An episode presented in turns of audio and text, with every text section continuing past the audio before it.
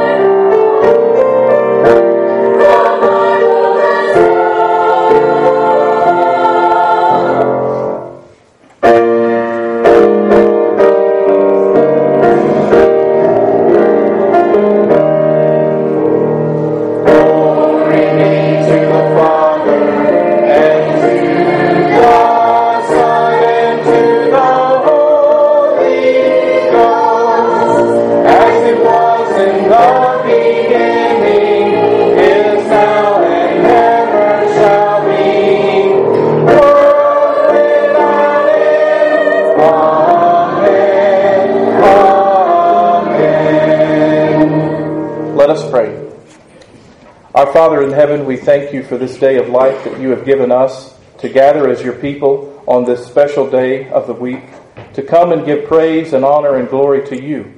Lord, we proclaim that you are the one true God and there is no other. It is by your hands that the worlds were made and that we were created to bring glory and honor to you. And Lord, we pray that you would be with us today mightily by your Spirit, that you would fill each of us that we might hear and behold and believe the gospel. As we hear the words of life, Lord, I pray that they would feed our souls. Meet with us as your people.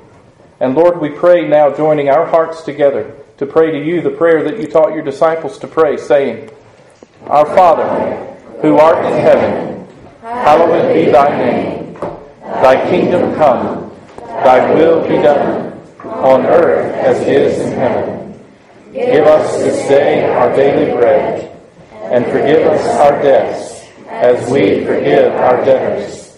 And lead us not into temptation, but deliver us from evil. For thine is the kingdom, and the power, and the glory forever. Amen. This morning, for our confession of faith, uh, if you'd like to turn in the green hymnal to page 845, we're going to recite together the Apostles' Creed. This is a statement of faith about what you believe. So I'm going to begin by asking you, Christian, what do you believe? I believe in God the Father Almighty, maker of heaven and earth, and in Jesus Christ, his only Son, our Lord, who was conceived by the Holy Ghost, born of the Virgin Mary, suffered under Pontius Pilate, was crucified, dead, and buried. He descended into hell. The third day he rose again from the dead he ascended into heaven, and sitteth on the right hand of God the Father Almighty. From thence he shall come to judge the quick and the dead. I believe in the Holy Ghost, the holy Catholic Church, the communion of saints, the forgiveness of sins, the resurrection of the body, and the life everlasting. Amen. Hear these words of assurance from the book of Psalms, chapter 86 beginning in verse 8. Among the gods there is none like you, O Lord, nor are there any works like your works. All nations whom you have made shall come and worship before you, O Lord, and shall glorify your name. For you are great and do wonderful things. You alone are God. Teach me your way, O Lord. I will walk in your truth. Unite my heart to fear your name. I will praise you, O Lord my God, with all my heart, and I will glorify your name forever. For great is your mercy toward me. Amen. As we continue to worship, turn in your hymnal to page 660. We're going to sing the hymn, O God beyond all praising.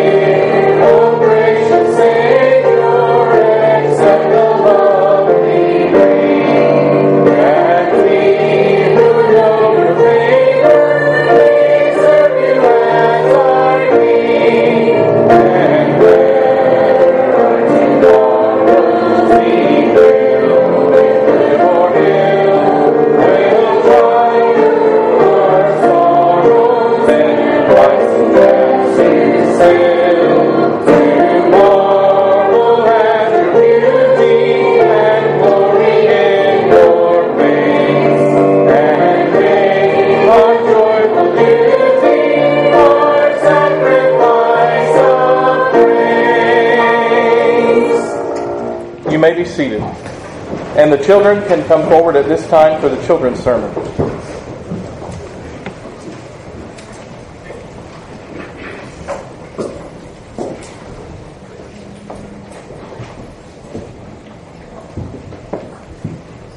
Good morning, boys and girls. Good morning. It's good to see you all. I want to ask you if you remember something that we did together last Sunday, for those of you who were here. Does anybody remember what we did with our hands? Yeah, we, we, yeah, we did the church. Could you guys put your churches up again? So, we're going to talk about something else today regarding our churches. You remember last week we said that we believed in the Holy Catholic Church. The this is the Church Universal, not the Church, the Roman Catholic Church. That people in all ages and all times, people that look different than you, that have different color skin than you, that maybe even speak a different language than you, are part of the Church triumphant that the Lord Jesus came and died for. Today we're going to talk about the communion of the saints. And this isn't communion that we do every other month. This is special communion. So take your churches and we said this is the church and the steeple and open it up and there's the the people. And who does the Bible say fills the hearts of God's people? Who fills the hearts of God's people who believe in him? The Holy Spirit. Jesus, by the Holy Spirit, fills the hearts of his people. And the promise and blessing and the statement of faith that we make when we say on Sunday mornings, I believe in the communion of the saints, there is a special blessing by God's Spirit for the people in your churches. Because God, the Holy Spirit, fills them, that they would love one another and have sweet fellowship together. We sing that when we sing the hymn, The Church is One Foundation. We sing a line that says, Blessed sweet communion and what we're confessing when we say that is that by God's power, in a way that we can't see or understand, if I look at you or you look at me, I can't see the Holy Spirit in you. And I maybe wouldn't even choose to, to be your friend or you be mine if it weren't for God knitting us together by His love, by His Spirit. But because we believe He has, that means that you are special to me and that I should be special to you in a way different than any other relationship in the world. We're not family by blood, but we're family because the Lord Jesus has placed us together. So I should love you and appreciate you and want the best for you because you belong to God and I belong to Him. That means that I belong to you. That is an amazing, wonderful thing. And one of the things that we should think about when we think about church is those people. We go to church because we want to worship God, but we also go because we've committed to one another, to love one another, to treat each other like brothers and sisters in the best sense. Let me pray for you. Father, I thank you for the truth of your word and what we confess on Sunday mornings here together. Not just words that we say, but words that we believe. Lord, I pray that you would help even our young people, our covenant children, to know what it means to enjoy the communion of the saints. That as we gather on Sunday morning, we are more than just different families coming in the same room. We are the church of the Lord Jesus Christ, whom he died for.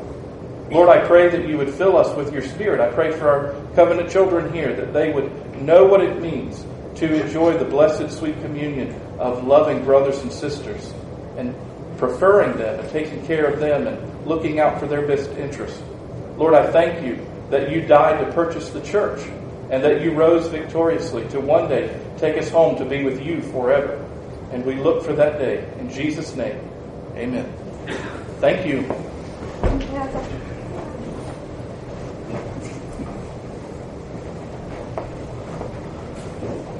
Each Sunday morning I say thank you after the children's sermon, and some Sundays there's no response, and this morning I got a few reluctant, you're welcome.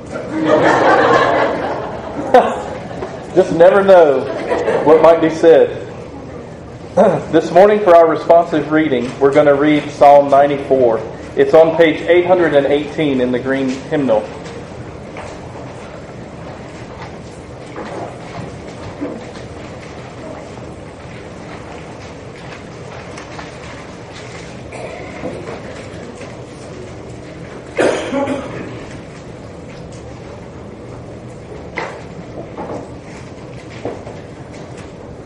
Psalm 94. I'll begin with the light portion. Please respond out loud together with the bold. O Lord, the God who avenges, O God who avenges, shine forth.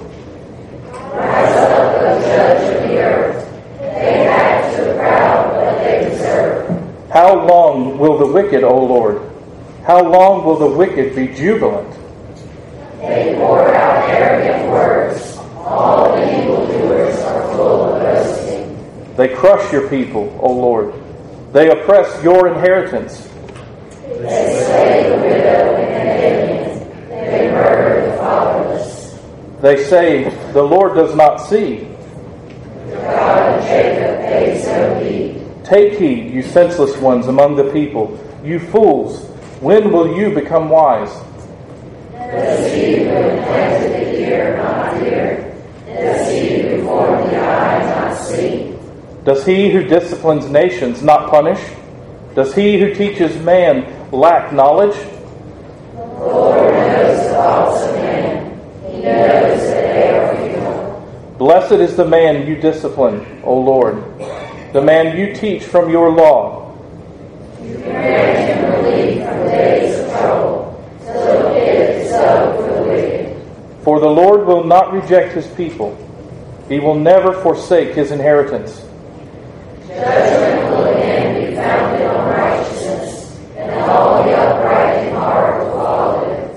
Who will rise up for me against the wicked?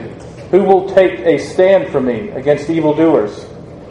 Unless the Lord had me help, I would soon have dwelt in silence death.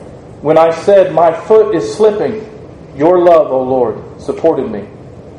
When anxiety was great within me, your consolation brought joy to my soul. Can a corrupt throne be allied with you, one that brings on misery by its decrees?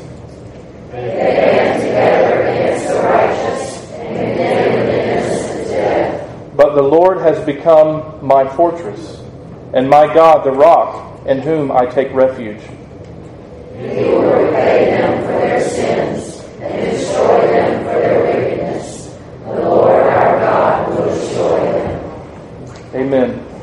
Stand together now and sing hymn number 599, Savior, like a shepherd lead us.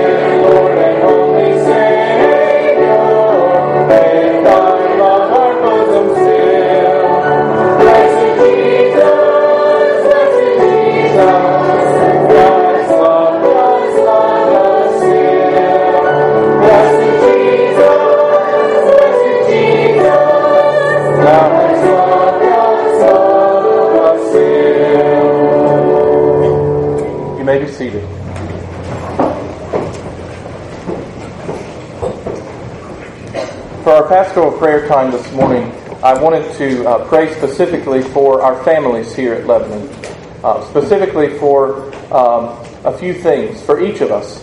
Uh, that the Lord would, in His kindness, deal faithfully with us as He always had in years past. Uh, we, the last few weeks in Sunday school and adult Sunday school, have been going through uh, the story in Genesis about Joseph and his brothers, and I was particularly struck myself this morning with uh, how the Lord deals in kindness with us, even in our sinfulness. Even in the ways that we are not faithful to Him, He is faithful to us. And even when we're not faithful to one another, He is faithful to us. So I wanted to pray for the Lord's encouragement for our families today, and that the Lord would meet our needs, that He would uh, encourage us to remember that He is the faithful God who is a family God and takes care of us. Let's pray.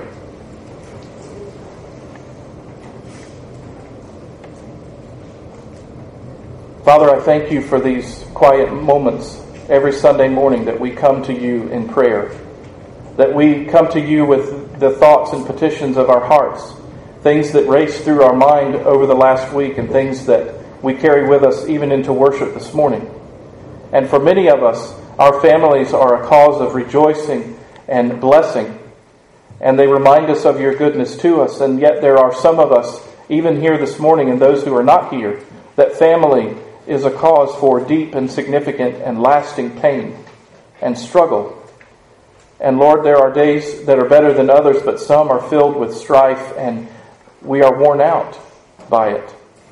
Lord, we confess before you that it is our sinfulness first that is the greatest threat to our relationships and our families and not someone else's. Lord, we confess to you that apart from your grace, our families would be in shambles. And we cry out to you today, Lord, that you would work mightily in our families. As we experience joy and love, true love for one another, may we be reminded of your great love for us in Jesus Christ, who came and died on the cross for our sins, that we might be your sons and daughters. And Lord, I pray for families as we, some of us go through difficult times in our church family here. I pray, Lord, that you would be the one who carries us and that we would know it. And as we just sang, Lord, we pray like a shepherd that you would lead our hearts, lead our families, lead our children. Lord, we pray. As we talked this morning in the children's sermon about the blessed communion of the saints, Lord, I pray for our covenant children that they would grow up to know the greatest friendships and joys in the church. Lord, I pray that uh, you would cause all of us to not take one another for granted. What a, a beautiful picture of your love for the bride of Christ, that we love one another and lay down our lives for one another. Lord, I pray for those who grieve family members who are not with them today, and those who they will not be able to see until we are in glory together.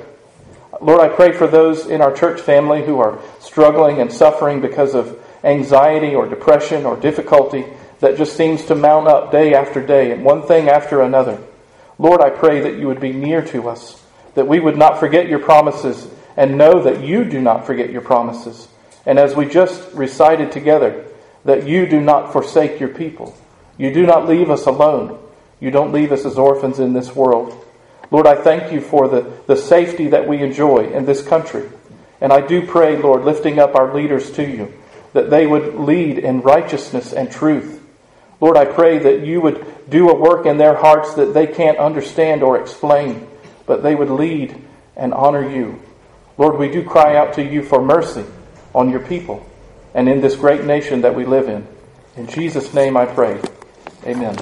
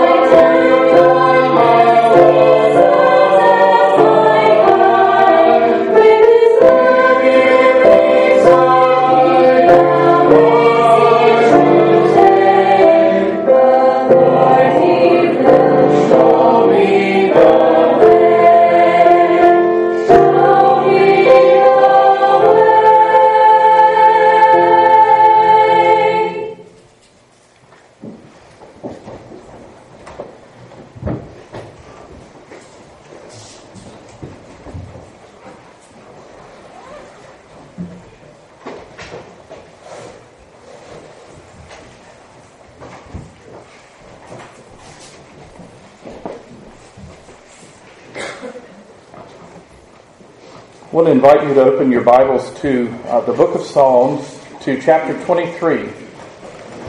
Today we are beginning a new series entitled The Good Shepherd, and we will be studying Psalm 23 uh, here in the fall and going through this psalm verse by verse and phrase by phrase.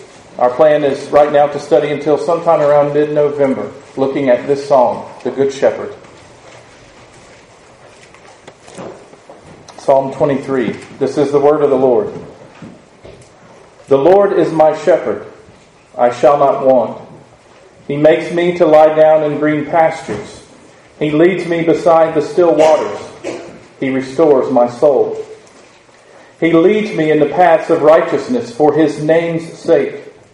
Yea, though I walk through the valley of the shadow of death, I will fear no evil, for you are with me. Your rod and your staff, they comfort me. You prepare a table before me in the presence of my enemies.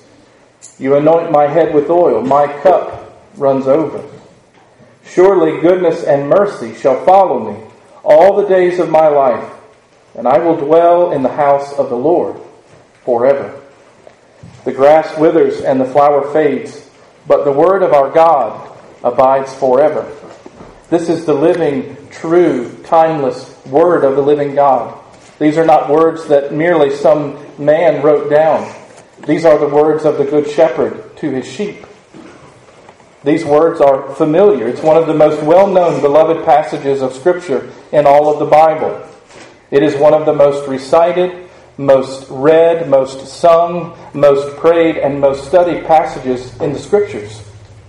And as we closely look at each verse, each week between now and maybe the middle of November, I hope that you will see and underline and mark and take notes about truths to learn, or maybe perhaps to relearn, promises that are for you, God's children, in His Word that you would lay hold of.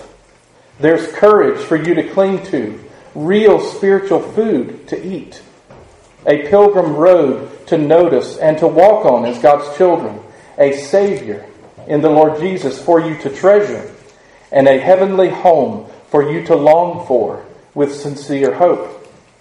And if we're to long for a home that is not here, we must not have our hearts fancied by the things that are here. We will not long for heaven if we are satisfied here on earth. This morning we're going to look only at verse 1 and only the first part of verse 1. And I pray that the Lord, the Holy Spirit, would guide our hearts into the truth and help us this morning to savor the Word of God, that all of us should know this morning that you had a divine appointment by your Heavenly Father to be here at Lebanon today with Him in His Word. And He welcomes you with these words from Matthew chapter 11, verses 28 to 29. You are not here by mistake this morning. And it's not because there was nothing else to do. You're here because the living God brought you here. He says, Come to me, all you who labor and are heavy laden, and I will give you rest. Take my yoke upon you and learn from me, for I am gentle and lowly in heart, and you will find rest for your souls. Matthew chapter 11, verses 28 to 29. I pray this morning that our good and faithful shepherd will lead you gently and lovingly into his presence as we look at his word today. So the sermon this morning is entitled The Lord is My Shepherd, and we're going to look at that phrase in verse 1. And I want to answer a few questions this morning. Number one, who is the Lord? Number two, what does the shepherd do?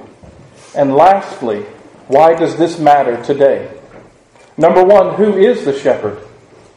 Well, we need to begin on the right foot. Anytime we come to the Bible, we need to understand that how we approach the Bible, how we approach the living God matters. And I want to ask you, as you read the Bible, is it a resource?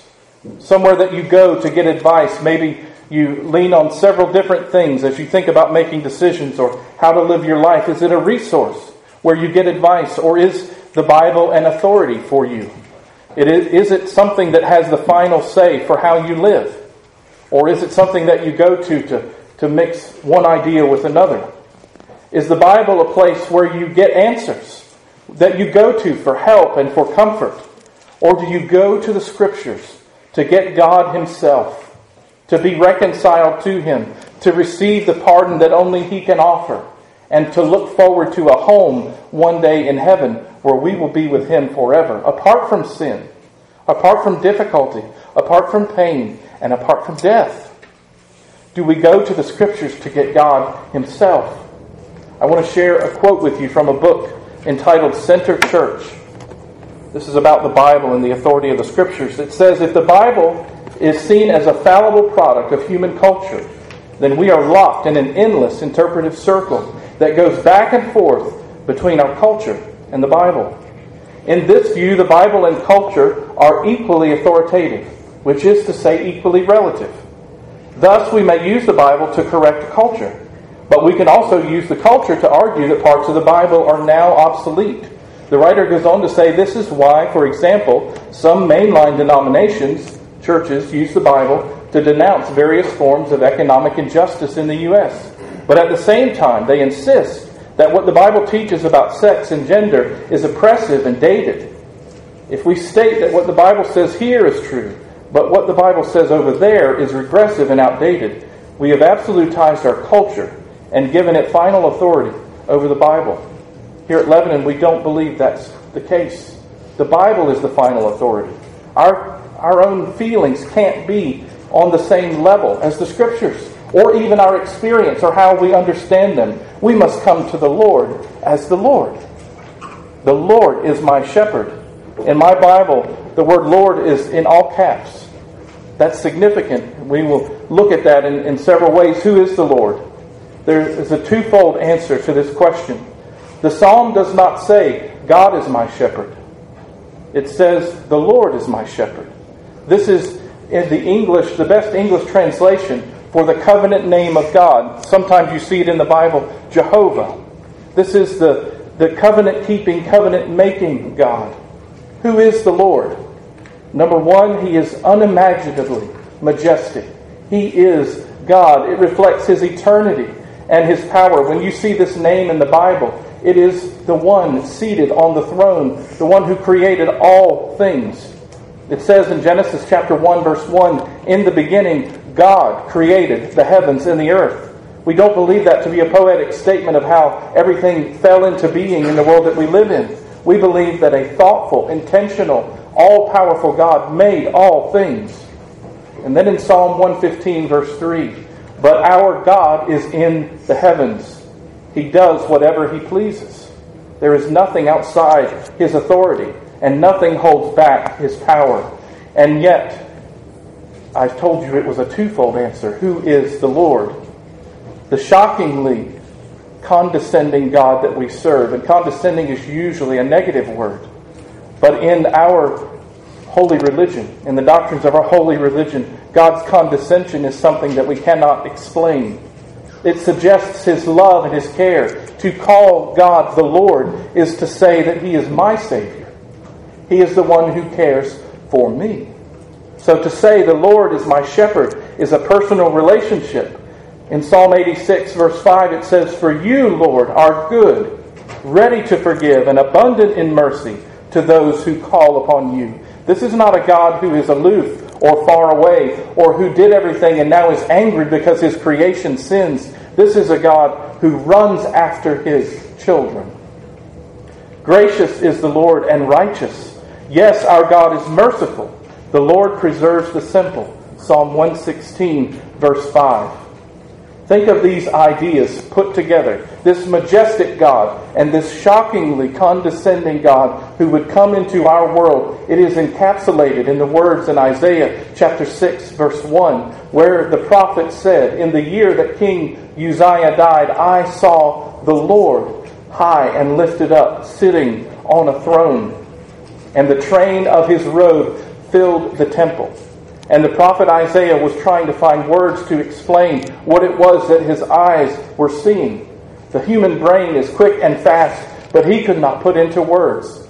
He said the train of his robe filled the temple, and he was on that throne. And he said, I am a man of unclean lips, for I dwell in the midst of a people of unclean lips, and I am undone. So when we confess together, the Lord is my shepherd, when you can say those words, you know that it is the living God who cares for you. And it is the God who comes to you and says, Come to me, all you who labor and are heavy laden with sin, with trying to please me, with trying to earn a place at my table. Come to me, and I'll give you rest. What does the shepherd do? Number two, In our confession, we, we say, How does Jesus function as a king for us? Our confession, Shorter Catechism says in question number 26, it answers by saying that he is a king for us by subduing us to himself, by ruling us and defending us from our enemies, by restraining and conquering all of our enemies. This is our great God. This is what he does for you. Do you believe life is out of control, that things are just hitting you one thing after another? And before you can deal with one, there's another at your doorstep. And it's not a small thing, it's a huge thing. And it weighs on you, it keeps you up at night. It takes joy out of life, it, it ruins meals. Do you believe that life is running out of control? The Bible says, The Lord is my shepherd. This is a richly theological image. What does the shepherd do? This image describes his power and his might, but it also describes incredible intimacy and knowledge of his people.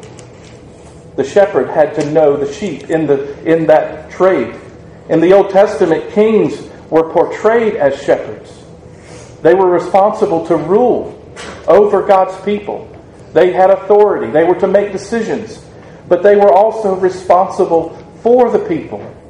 They were to have God's heart for his people, to love them and care for them and provide for them, to keep enemies away, to think of their best first. They were to serve this way. What does the shepherd do?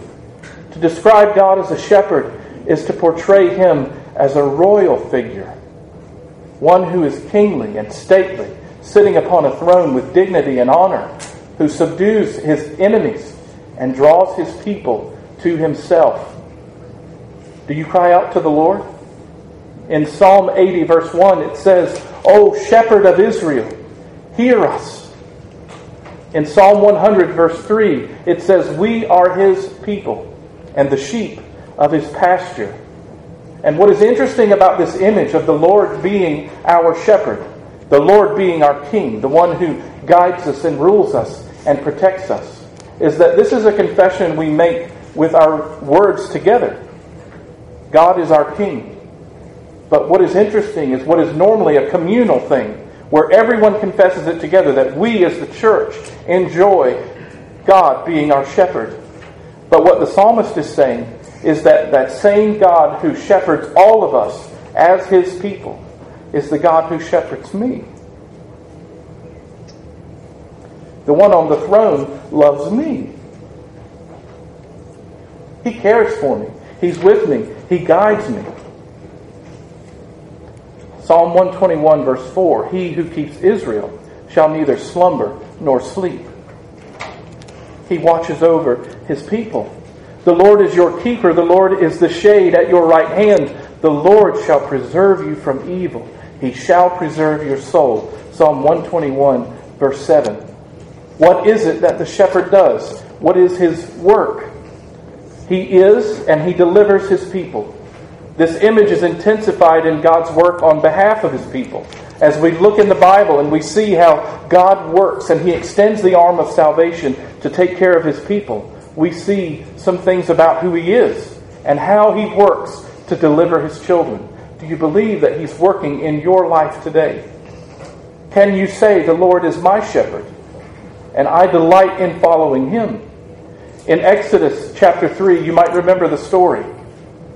Moses is sent by God to go and deliver the children of Israel out of the oppressive land of Egypt. And Moses says, Well, I'm not really good with speaking. I don't do great talking to other people. And when they ask me, Who is it that sent you? Who is his name? How am I supposed to answer, Lord? And God responds and says, I am who I am. I am the God who has been faithful to your family for all generations. I am the God of Abraham, Isaac, and Jacob. And I have heard the cries of my children, and I will not wait any longer. I will go and get them. And Moses, I'm sending you. Go and get my people. In Exodus chapter 6, he repeats his covenant name and he promises to act in a decisive way on behalf of his people. He tells them, after saying his covenant name again, he says, I will bring you out. I will deliver you. I will redeem you. I will take you to be my people. I will be your God. I will bring you back into the land. I know you can't see it now. You only know oppression and heartache and disappointment and separation. But I will give you the land as a possession. What he was promising for his people was not simply a part of the land of Canaan. He was promising them an eternal home in heaven forever. Do you feel unsettled here, dear believer? Do you feel like you're not at home? That anywhere you go, you may experience a bit of happiness and a bit of joy, but there is something missing. C.S. Lewis said that if that is true for you, then it must mean that we were made for somewhere else. And you were, dear believer. This is not home. Your shepherd did not bring you here to leave you here. He brought you here that you would bring glory to Him wherever He puts you, and that one day He will take you home to be with Him in heaven forever. And you will never be separated from your Savior. What He is saying and how He spoke to Moses when He said, I am who I am, it's somewhat like writing a blank check and signing your name at the bottom. He's saying, I am whatever my people need for me to be. And our first and our greatest need as children of the living God is to be saved from our sins. He says, I am the good shepherd in the book of John. I lay down my life for the sheep. Do you trust and know a Savior who laid down his life for you, that you could be forgiven of your sins, and that he would run after you day after day after day? Though you do not trust him, though you walk away from his ways, though you set his word down and walk away and don't pray, do you know that he is chasing you? I don't mean that he's chasing you because he can't catch you. I mean chasing you because he wants you to be satisfied in him. Our first and greatest need is to be saved from our sins. If you close in with him, the Lord Jesus, as your good shepherd, as your surety, you will never be forsaken. Do you believe that? We read those words this morning in Psalm 94. The Lord does not forsake his own. Jesus cried out in Psalm 22, My God, my God, why hast thou forsaken me? Now you can answer. As a child of the living God, you know the answer to that question. Jesus wasn't asking a question he didn't know the answer to, but do you know the answer to that question? Why did God forsake the Son? You can answer out loud in confidence and say, It's me. It's me. It was for me that my Savior was forsaken by his Father, so that he could bring me into the family. Have you ever had to take one of your children kicking and screaming into the store? There are some of us who have come into the kingdom that way, but the Father does not let us go and He holds us. Though we are rebellious and though we are wayward, He holds you like a shepherd. Do you believe that? Or do you believe that the, the sum of your life is nothing more than the result of the good choices that you have made and the mistakes that you have kept from making? Or do you believe that the Savior is leading you like a shepherd, as we sang? I want to ask you this morning why does this matter? Why does it matter today that the Lord is my shepherd? Why does it matter that you should have that as a testimony of your heart? How should this challenge you? How should this statement of faith that David wrote, how should it direct your heart? I think in two ways. Number one is trust. Our proper response is to trust. This psalm gives us the imagery of resting and waiting upon the Lord. In His ways and in His timing, He will do all that He desires to accomplish for you. Do you believe that? Do you believe that the Good Shepherd is leading your life? Does this kind of rest and trust and just satisfied waiting on His time, does it characterize your heart? Or do you struggle with needing control? Are you anxious with everything, even the little things, that nothing is going the way I want it to in my life, and I can't seem to get a grip of it, and I am losing it? Or are you resting in the grip of your Savior who does not let you go? Do you know that you can let go and that He will hold you? That was the point of why Peter was able to stand on the water. As he looked at Jesus by faith, Jesus held him there. Some of us thrash on the water because we don't want to be held. We'd rather do it ourselves. I'd rather be in charge and be in control. Trusting is too difficult, and I'd rather walk away from it. Why does this matter today? Why does it matter today that the Lord is my shepherd? I told you two reasons. And the second is this your identity. Dear child of God, we are who He says we are. Do you know that who you think you are? Broken, incomplete, sinful, unhealthy, alone, that that's not who you are? Do you know that who you see in the mirror and who you think you know you are is not you? He says that you are his people the sheep of his pasture. He calls you beloved. He says, You are the redeemed. You are sons and daughters of the living God. That that's true of you. And why do we doubt that? And why is it that it seems everyone around us is running in this world trying to figure out, Who am I? And because our culture, by and large, has written God off as the one who defines who people are, we are running to any and everything. Tell me who I am. And yet God's word says, The Lord is my shepherd, and that settles it. Our hearts should stay there. Jesus said, Unless you become like a little child, you cannot enter the kingdom of heaven unless you trust with faith like a little child that the Lord cares for you, that He watches over you, that He guides your family. You cannot enter the kingdom of heaven. I want to ask you this morning is what God says enough? Do you have a constant need to be validated by other people? By what they think? Will they like me? Will they not? Do they love me today? will they not? Do you always have to save face? You always have to have an answer when someone says something. Well, this is the reason why I did it, or this is why I couldn't show up, or this is why I can't do it. You don't have to have an answer to your child of God. You don't. Can you never be wrong? Can you never be corrected? Is it your reputation that's at stake when questions are asked? If you have to build your own identity, dear ones, then all of those things will crush you your successes will go to your heart. Your failures will crush your heart. But if the Lord is your shepherd, if He is the king of your life and He's the one guiding you, then even if I walk into difficulty, as we will see later in this psalm, He is the one who is with me and He's holding me.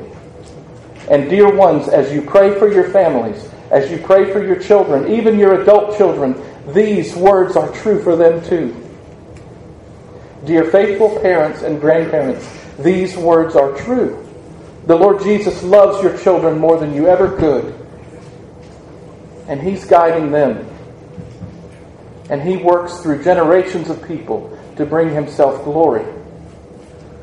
I know we only went through part of verse 1 this morning, but it is good to see and to look and meditate on the goodness of God. The Lord is my shepherd. And our hearts should be thinking and breaking for others who don't know this to be true. So I want to ask you this morning Is the Lord your shepherd? Do you know this to be true? Or are you going through life on your own and just on your own good graces that you're a good enough person? Or are you following the shepherd? And is he leading you? And do you desire the green pastures that he gives? Or are you hoping for something else? One of the beauties of this psalm is that it is the Lord's presence and His trust that we should have. And as we get to the second half of this psalm, the psalmist changes his tone. He's no longer talking about the Lord, he's talking to the Lord. Not only is the one the Lord the one who guides us, but later in the psalm, he's the one that is our host. Think of Jesus with the disciples. He took off the towel from around his waist and he washed their feet and he served them at the Last Supper. He was the one who did all of it. And what do we anticipate every Sunday? We anticipate that great day when we will be with Him in heaven forever at the wedding supper of the Lamb when He decides and He will feed us and we will be sustained. I pray for your hearts, dear ones, as we go through this psalm together, that you would be encouraged to know there is nothing that you go through that doesn't come through His hands, good or bad. And He is the one who holds you. He is your good shepherd, your king. Let's pray. Father, I thank you for your word that it is true and sure and right. Lord, I pray that you would work this truth of your word into our souls, that we would believe it. Help us, Lord, to wake up where we are sleepy in our faith. And Lord, I pray that you would help us not to come to you because we believe that we're good enough to be there in your presence, because we're not. We come to you by faith because Jesus suffered on our behalf. He took the punishment for our sins upon him so that he could say the words, I am the good shepherd. The sheep know my voice and they come to me. He said he laid down his life for us willingly. Lord, I pray that we would hide in the shadow of your wings, that we would trust you, that we would see our identity is in you and not in anything else, even ourselves. And Lord, I pray this would be, by your Spirit, what settles our hearts. Lord, help us not to be satisfied with the things of this world, the momentary, quick things that might bring joy or delight Lord, I pray that you would help us to be satisfied in you alone. In Jesus' name, amen.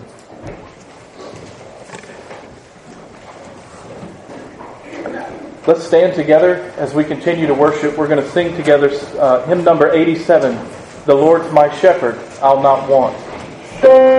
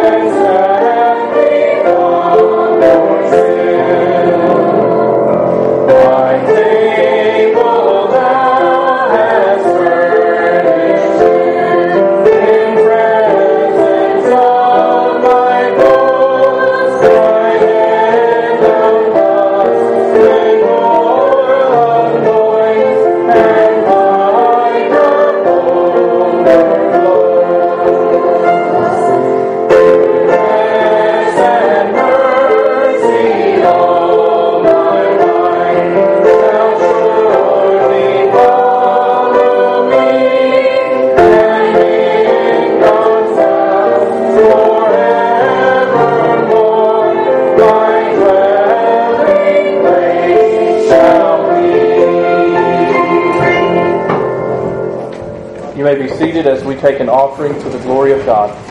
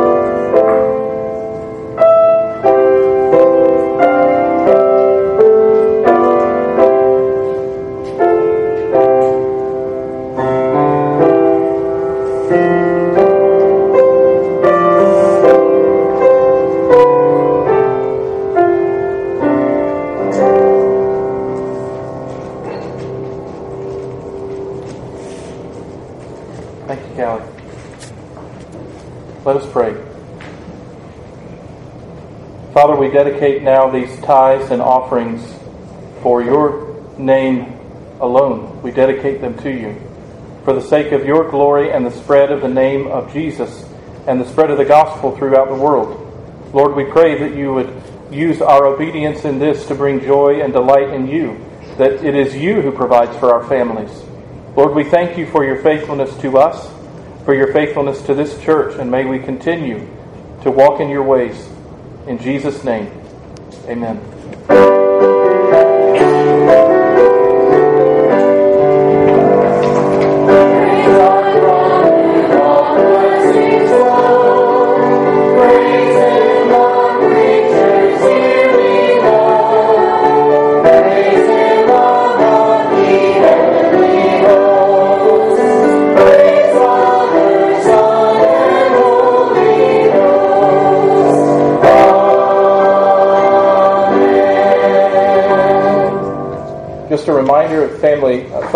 On Friday at 6 here at the church. And uh, please remember the Wilkes family as they have Miss Helen's funeral today at 3 p.m. at Salem. Receive the benediction of our Lord. Now may the God who never abandons you and never lets go of you go before you in your darkness, stand beside you in your fears, and make you faithful in your temptations until Jesus comes again. Amen.